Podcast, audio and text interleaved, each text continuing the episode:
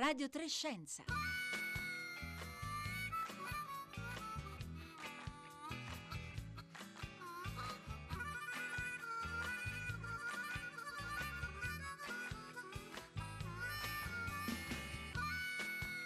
Buongiorno a tutti, bentornati a Radio Trescenza da Roberta Fulci. La storia che vi raccontiamo oggi inizia circa tre anni fa. Un chimico italiano sui 30 anni si chiede che cosa vuole fare nella vita. Sta facendo il dottorato, quindi per ora ha più o meno intenzione di fare ricerca, però non è proprio sicuro che sia la cosa che fa per lui. Vuole fare una cosa che gli piaccia, in cui sia bravo e che sia sicuramente utile. Ne verrà fuori un progetto che si chiama Seed Science, che ha a che fare con la scuola e con l'istruzione scientifica e che è già partito, eh, già partito come progetto molto reale, molto tangibile in Uganda, in Ghana e in Tanzania. Proprio in Tanzania vi portiamo oggi, ci collegheremo tra poco con il nostro chimico che adesso è lì, ma anche il primo ospite che avremo oggi, eh, un medico, è in Tanzania Tanzania. Iniziamo il nostro viaggio provando a ricostruire l'andamento della pandemia proprio in Tanzania, in Tanzania perché eh, il caso della Tanzania è un caso singolare, perché dallo scoppio dell'emergenza. Fino ad oggi sono successe molte cose e la gestione dell'emergenza ha attraversato fasi diverse. 335 5634 296 è il numero per intervenire come sempre con i vostri eh, messaggi alla puntata di oggi. Potete farlo via sms oppure anche via WhatsApp, mentre io do il buongiorno a Gaetano Azimonti. Benvenuto. Buongiorno, buongiorno a lei che ci ascolta. Buongiorno, grazie per essere con noi, medico, coordinatore dei progetti QAM Medici con l'Africa a Iringa, da dove ci parla in questo momento. Iringa si trova nella zona centrale della Tanzania. QAM è un'organizzazione italiana impegnata da molti anni nella promozione e nella tutela della salute delle popolazioni africane. Allora, Gaetano Azimonti, lei vive e lavora in Tanzania da dieci anni, quindi ormai conosce benissimo il territorio, il contesto. Partiamo proprio dal contesto contesto. Eh, la Tanzania ha una storia particolare rispetto alla risposta alla pandemia. Che cosa è successo nell'ultimo anno e mezzo? Sì, è una, è una storia molto complessa. Eh, direi che la Tanzania è un, è un unicum nel, nel, panorama, nello scenario mondiale globale della pandemia eh, da Covid-19. Eh, perché? Perché eh, da quando, eh, diciamo che il primo caso, il primo caso eh, di, di, un paziente affetto da Covid-19 eh, è stato registrato nel, nell'aprile 2020 e, e, devo dire che iniz- almeno inizialmente il governo ha introdotto alcune misure di contenimento ehm, della pandemia, hanno chiuso le scuole ad esempio per un certo periodo. Poi in realtà le cose sono cambiate eh, radicalmente anche perché eh, il governo, nella, sua, nella figura della, nella persona del suo presidente, che tra l'altro poi è, è scomparso, è morto eh, 11 mesi dopo, ehm, ha ehm, ritenuto che eh, introdurre misure di restrittive, ad esempio riduzione o blocco della circolazione della popolazione, eccetera, eh, poteva avere ricadute eh, importanti eh, a livello socio, socio-economico. Questo è anche comprensibile in un contesto come il nostro.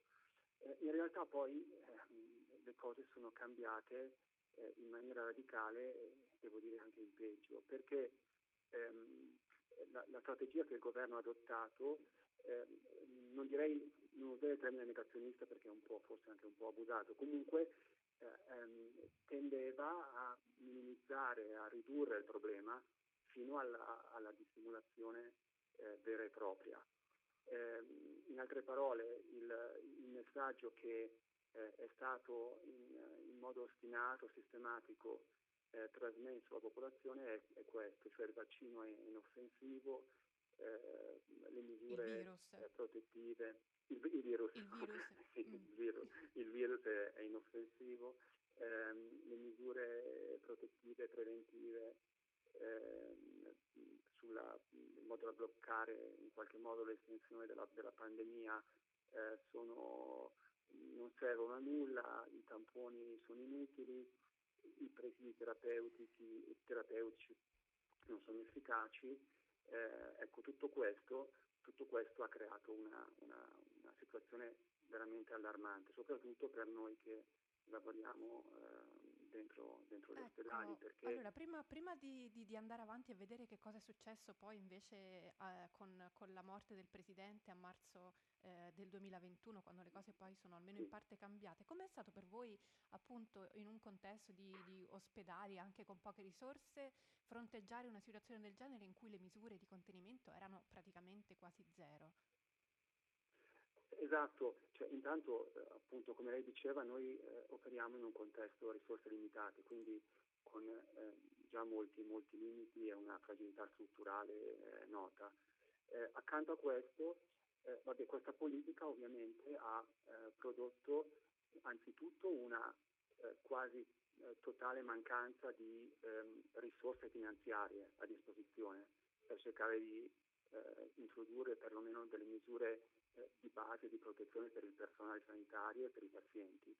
E poi eh, il governo sosteneva che non era necessario creare delle, dei reparti di isolamento ad hoc per la protezione dei, dei, pazienti, perché comunque la polmonite, secondo il governo, è una polmonite come tutte, come tutte le altre, una polmonite comune.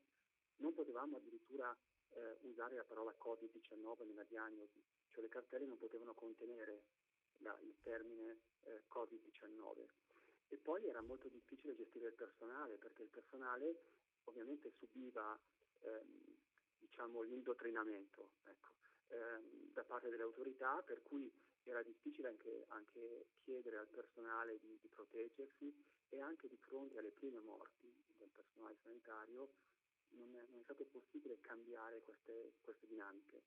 Eh, per cui poi i tamponi, i tamponi, tenete presente che i tamponi da noi venivano inviati a 500 km di distanza da Restolamma, cioè nella città principale, mm. e spesso non poteva, quando non, non, non, si poteva ottenere il risultato, soprattutto quando era positivo.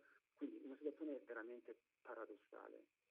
Eh, che ha prodotto e poi però a marzo di, di, di, quest'anno il presidente sì. John Magufuli è morto e in, in che morto. modo sono, sono, cambiate le cose?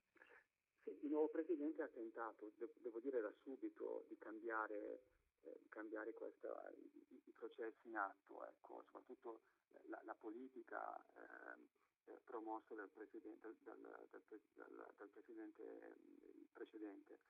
Eh, però questo ovviamente, ehm, voglio dire, i danni ormai erano stati fatti e rimettersi in moto è stato molto difficile anche perché nel frattempo noi abbiamo subito la, la terza wave, la terza ondata, ondata si dice no? in italiano, sì. la, la, terza ondata eh, a causa della, della, della, mm, della, variante Delta che ha colpito pesantemente questa volta il paese.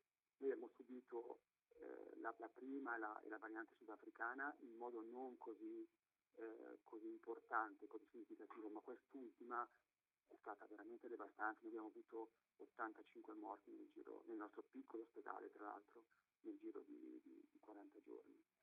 Ecco, ehm, il governo ha cercato di, di intervenire, di, correggere la rotta, eh, però siamo in, in, gravissimo ritardo, in gravissimo ritardo soprattutto per quanto riguarda la campagna vaccinale. Ecco, allora i primi vaccini sono finalmente arrivati in ritardo rispetto insomma, a, a, al resto del mondo, a, alla maggior parte degli altri paesi. Qual è la risposta della popolazione rispetto alla possibilità di potersi finalmente vaccinare? Sì, i, i, vaccini sono arrivati attraverso l'agenzia COVAX, che è un ombrello di agenzie internazionali, a cui la Tanzania ha applicato in gravissimo ritardo, perché fino a pochi mesi fa anche, anche il vaccino veniva eh, considerato assolutamente eh, inefficace ed inutile. Per cui eh, già l'applicazione all'agenzia è stata fatta eh, in ritardo. Eh, poi consideriamo anche eh, tutte le difficoltà ehm, insite in un sistema sanitario molto, molto fragile, organizzative, tecnici, tecniche, di, di, di, di, distribuzione della, dei vaccini e così via. Ma L'ostacolo più importante è la riluttanza della popolazione a vaccinarsi, perché, ehm, ed è anche comprensibile, fino a pochi giorni fa, fino a poche settimane fa, le autorità appunto dissimulavano tutta la questione e, e ora eh, la gente è molto confusa. In, in, parole poverissime, ci dicono che ci hanno detto fino a poco tempo fa che non era necessario prendere nessuna misura, adesso perché dobbiamo vaccinarci? Qual è la ragione? E su questa si innestano un sacco di altre, tantissime altre ehm, convinzioni, cioè che in fondo una, stanno arrivando in Tanzania eh, vaccini meno efficaci rispetto all'Occidente, che si tratta di una, una manovra eh, politica, che i benefici saranno, cioè i danni saranno maggiori dei benefici. Quindi il grosso problema adesso, c'è la grande sfida è quella dell'awareness, cioè quella della, di, consapevolizzare la consapevolezza. rispetto. Esatto, la consapevolezza, esatto proprio questo. Che, eh, tra, e, lei ci, ci ha parlato insomma, di convinzioni che, che eh, insomma, non è che noi in Italia siamo immuni da questo genere di, di, di, così, di dibattito, effettivamente, eh, quindi capisco che eh, figuriamoci in un caso come quello che ci ha raccontato, in cui la, convinz- la, la confusione della comunicazione insomma, è stata così evidentemente eh, altalenante, ma ci sono anche mh, problemi logistici legati per esempio alla, alla somministrazione e alla, la conservazione de- del vaccino, che poi è il vaccino Johnson Johnson, no? quello che prevede una sola dose. Esatto. Eh, prima di affrontare questo problema volevo dirle che, tanto per dare un'idea, noi siamo, abbiamo 250 staff nel nostro ospedale e solo 15 si sono vaccinate, questo anche nello staff che è una minoranza proprio. Esatto, è una minoranza, esatto. Invece per tornare alla, alla, sua domanda, alla sua ultima domanda, certo, questi sono problemi grandi, eh, in realtà Johnson, Johnson, è stato scelto perché oltre ad avere una, una monosomministrazione, quindi molto più, più agevole, ehm, anche perché richiede temperature un po' meno basse rispetto a, agli altri vaccini, però la catena del freddo è un problema, è un problema. lei può immaginare ehm, far giungere i vaccini nei villaggi dove, dove i frigoriferi non esistono. E quindi, e quindi tutto questo, a questo alla grande confusione che si è creata nella popolazione si aggiungono dei problemi tecnici che, sono, che, non sono di poco conto, eh, giustamente, come giustamente diceva lei. Noi continueremo a seguire allora la, la, situazione, l'andamento dei contagi della pandemia anche in Tanzania. Vi invito ad andare sul sito della puntata di oggi di Radio Trescenza dove troverete il link al sito di QAM, l'organizzazione di cui fa parte il nostro ospite Gaetano Azimonti che ringrazio intanto per la sua partecipazione e gli auguriamo eh, buon lavoro. Ricordo che è medico coordinatore dei progetti QAM di Medici con l'Africa a Iringa, mentre noi ci mh, mm, spostiamo di 300 km a est e andiamo a Vavani, spero di dirlo correttamente, dove è collegato con noi Michele Raggio. Buongiorno.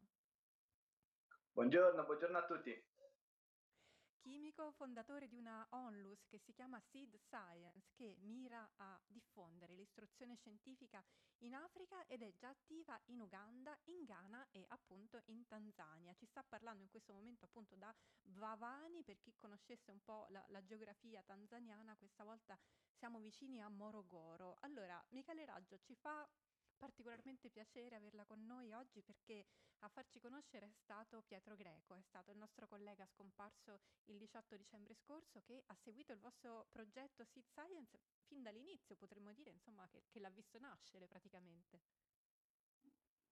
Esattamente, eh, Pietro, Pietro Greco è stato uno dei, dei primissimi a supportarci e ad appassionarsi eh, al progetto, a partecipare ad eventi in Italia quando ce n'è stata la possibilità. E manca tanto, ecco, manca tanto una figura come lui, eh, pensa a tutto il, il mondo scientifico e in generale del giornalismo italiano. Posso confermare che Pietro parlava con grandissimo entusiasmo di Seed Science e quindi insomma, ecco, proprio per questo siamo contenti di, eh, di, di avere questo spazio con voi. Com'è nata l'idea di Seed Science, Michele Raggio?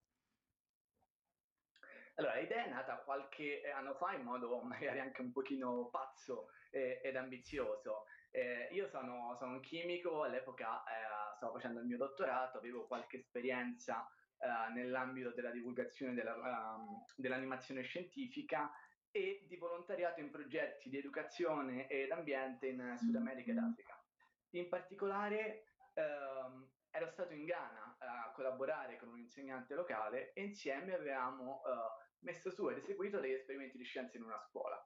Uh, ripeto, all'epoca io facevo il dottorato a Roma, all'Università di Tor Vergata, quindi in un certo senso tutt'altro.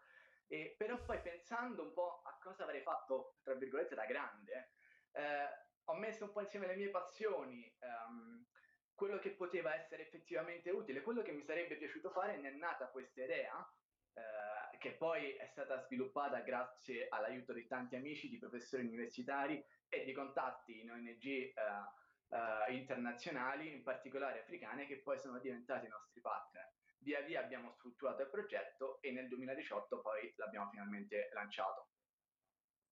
Allora, il progetto eh, da, a tre anni da, da, dal lancio è molto molto reale, insomma già appunto l'abbiamo detto, fate, eh, siete attivi già eh, in tre stati, in Tanzania, in Uganda e in Ghana, ma che cosa fa concretamente Seed Science? Per esempio prendiamo il caso della, della Tanzania, che tipo di lavoro dobbiamo immaginare adesso che lei per esempio ci parla da lì ed è lì, che cosa fate? In questo preciso momento noi stiamo uh, svolgendo un periodo di formazione che dura circa tre mesi, periodo di formazione di insegnanti di scienze e locali delle nostre analoghe eh, scuole medie e superiori. Eh, è il secondo uh, periodo di formazione del paese perché quello che facciamo è andare eh, a collaborare eh, con insegnanti locali, insegnanti selezionati sulla base del loro interesse, ma anche sulla base della passione che hanno per l'insegnamento e del potenziale eh, impegno all'interno del progetto, eh, per affiancarli eh, in un percorso che eh, li porti a rendere l'insegnamento eh, molto più incentrato sullo studente, eh, che renda lo studente protagonista. E, e, questo attraverso attività pratiche, attraverso esperimenti di scienze che siano uh, facilmente eseguibili ed in maniera efficace tramite l'utilizzo di materiali localmente disponibili ed a basso costo e che possano permettere al docente eh, di collegare ciò che accade, che accade all'interno della classe con quanto avviene nell'ambiente.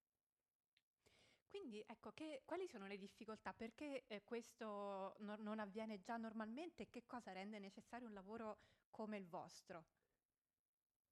Diciamo che questo uh, normalmente avviene ma molto molto a rilento, nel senso la visione negli ultimi anni nei paesi dove operiamo sta un pochino cambiando e ci si sta orientando verso una didattica di questo tipo, ma è un uh, processo molto molto lento uh, che noi proviamo un po' ad accelerare con la collaborazione di nuovo dei partner e degli insegnanti locali. Da dove però deriva questo, questo bisogno? Uh, noi immaginiamo un po' uh, le scuole nei diversi paesi dove operiamo, eh, in questo caso in, in Tanzania, eh, come scuole con infrastrutture eh, limitate. Ehm, non c'è spesso corrente elettrica, non c'è spesso acqua corrente, a ciò si aggiunge un elevato numero di studenti per eh, ogni classe, per ogni docente. Vi faccio un esempio velocissimo, poche settimane fa ero in una scuola, una classe di scuola elementare 115 eh, studenti per un insegnante, con tanti di questi studenti seduti per terra. Eh, ovviamente con tali numeri e con eh, tali difficoltà anche economiche, gli studenti spesso non hanno libri di testo e eh, ancor meno sono disponibili materiali eh, per la scuola per poter fare attività pratiche.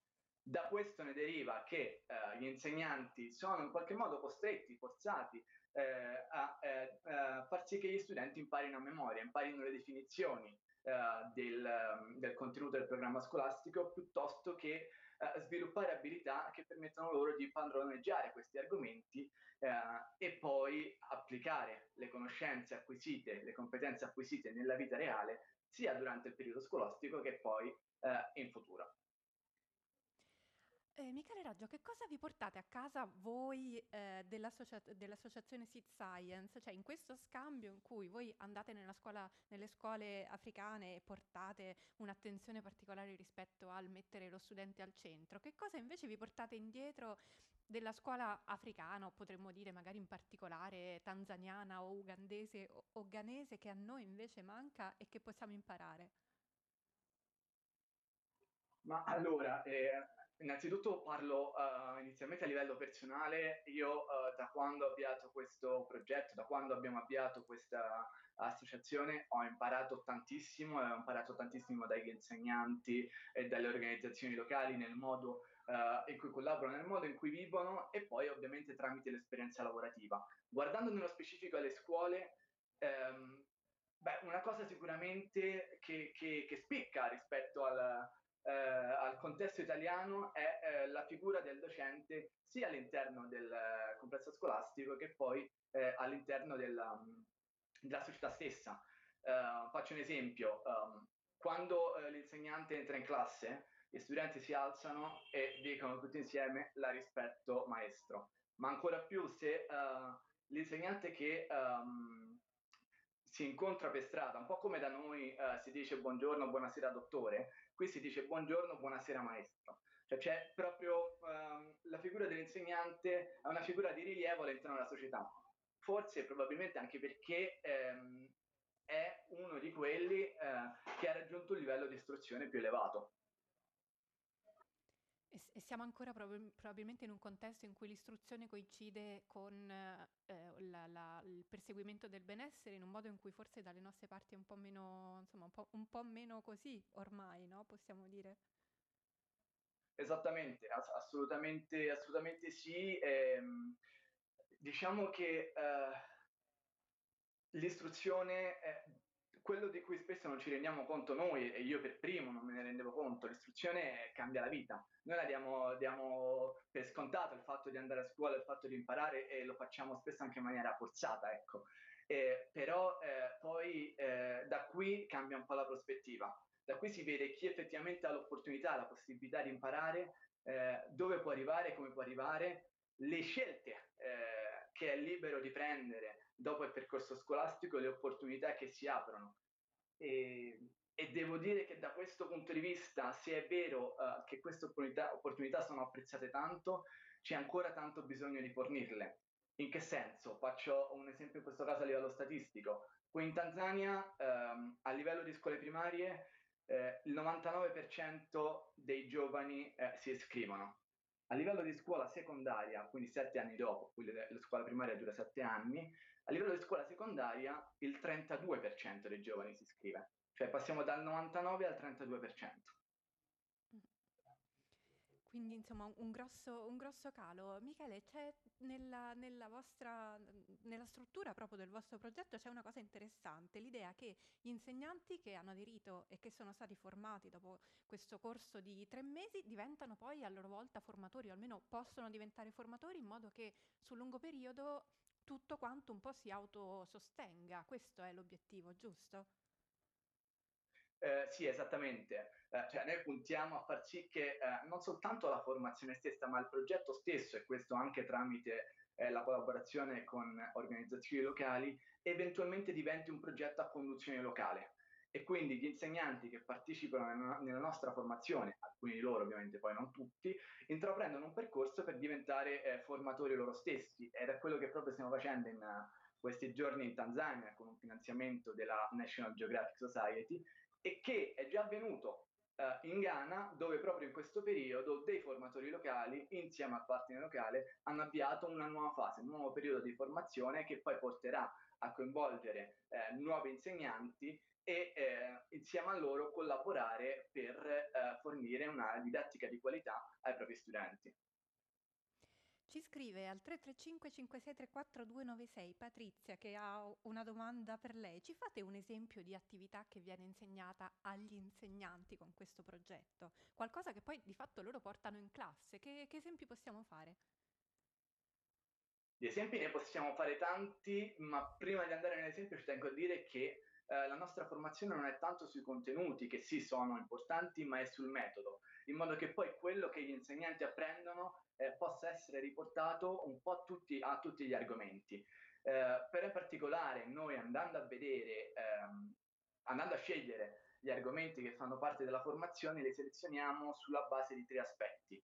Quello che fa parte del programma scolastico, ciò che è rilevante per la comunità e quello che effettivamente poi interessa agli insegnanti e da cui spesso ne scaturisce che i temi affrontati siano principalmente di tipo ambientale, e cioè deforestazione, cambiamenti climatici, inquinamento in generale, ehm, acqua e le sue proprietà, eh, oppure magari di tipo sanitario e quindi l'igiene, o ancora nutrizione. Diciamo, questi sono un po' i temi, ma poi ciò non esclude che ne possiamo andare via via ad affrontare altri, eh, secondo quello che ehm, l'interesse degli insegnanti e magari poi, completata la formazione, anche degli studenti rispetto a quanto loro richiedono eh, ai propri docenti. Avete avuto modo, dato che il, pro- il, progetto è già attivo da, ormai da anni, di osservare anche la risposta degli alunni alle, ai nuovi metodi poi portati effettivamente in classe? Sì, assolutamente, assolutamente sì. Eh, la vediamo eh, soprattutto a livello qualitativo eh, in questi primi tempi e a livello di eh, passione, di curiosità. Eh, faccio un paio, un paio, di esempi che magari poi ehm, rendono un po' meglio l'idea. Uh, proprio poche settimane fa uh, un insegnante che sta partecipando alla nostra formazione qui in Tanzania è arrivato e ci ha detto sapete l'altro giorno stavo uh, insegnando un argomento alla mia classe, non l'avevo mai fatto in maniera pratica prima, invece lì stavo facendo un esperimento e, e è successa una cosa, a un certo punto è diventato tutto buio, eh, ma come perché? Eh, perché mentre facevo l'esperimento ai miei studenti sono arrivati tutti gli altri studenti del resto della scuola ad oscurare le finestre per affacciarsi, per guardare un po' che cosa stava succedendo lì, incuriositi e appassionati da questa scena. E, oppure un'altra ancora che mostra poi non soltanto il discorso di curiosità ma anche impatto, eh, questo è successo un paio di anni fa, ad un, un, evento che avevamo organizzato con insegnanti e studenti. Degli studenti di scuola elementare avevano fatto un esperimento sull'igiene, su come funzionava il sapone, perché è importante, perché è importante utilizzarlo. Alla fine dell'esperimento un ragazzo di scuola superiore si è alzato in piedi e, e ha detto grazie agli studenti, non a noi, attenzione, ha detto grazie agli studenti, eh, grazie perché io adesso ho capito cosa, eh, cosa, devo fare, ho capito perché ci dicono lavatevi le mani col sapone e, e, e che effetto ha tutto questo.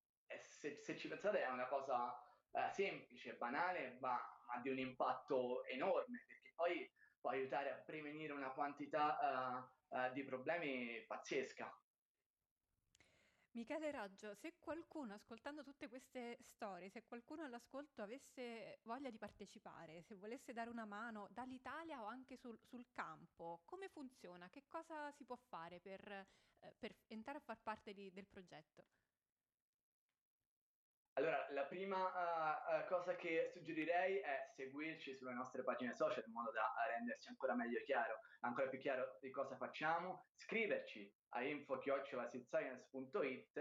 Sul campo al momento siamo un po' fermi ovviamente eh, per quanto riguarda uh, collaborazioni eh, dall'estero per il discorso pandemia, ma in Italia sicuramente c'è l'opportunità di collaborare con chi si lavora in ambito scientifico, ma anche per esempio con chi lavora uh, a livello di ruoli, parlo soprattutto di eh, onlus in ambito comunicazione o in ambito fundraising, o comunque siamo aperti a nuove proposte, a nuove idee da valutare insieme. E la, la, la pandemia, certo, ha indubbiamente, sicuramente avrà significato un- un'interruzione di tutta una serie di attività, però le chiedo una risposta veloce perché siamo quasi in chiusura. Ha anche aperto la possibilità di iniziare delle attività a distanza con il progetto Seed Science, cosa che prima non c'era. Sì, sì, sì, sì, ehm, ha per- ci ha permesso di connettere ancora meglio gli insegnanti da un paese all'altro e anche di eh, convertire quella che era la nostra uh, formazione in presenza in un format digitale che via via uh, ci permetterà di raggiungere un numero sempre più elevato di uh, insegnanti e con loro ovviamente di, di studenti. Allora, grazie a Michele Raggio, grazie per essere stato con noi. Grazie mille a voi chimico, fondatore di Seed Science, Seed Science eh, la, la, onlus di cui troverete eh, tutte le, le, indicazioni, il sito, i, i, link ai social sulla nostra pagina eh, della puntata di oggi di Radio Trescenza che eh, è arrivata alla fine. Oggi con me vi salutano alla parte tecnica Simone D'Arrigo, in regia oggi c'è Marco Pompi, in redazione Paolo Conte, eh, il curatore di Radio Trescenza è Marco Motta e Radio Trescenza, lo ricordo, è un programma ideato da eh, Rossella Panarese. Vi ricordo che come sempre voi potete eh, accedere a, alla piattaforma Rai Play Radio da cui potete scaricare tutte le nostre puntate. Ogni giorno, poco dopo la diretta, la nostra eh, puntata diventa disponibile, si può ascoltare in streaming e si può scaricare in podcast. Se vi siete persi parte di questa puntata potete farlo anche oggi. Io lascio ora il microfono al concerto del mattino da Roberta Fulci. Buona giornata a tutti.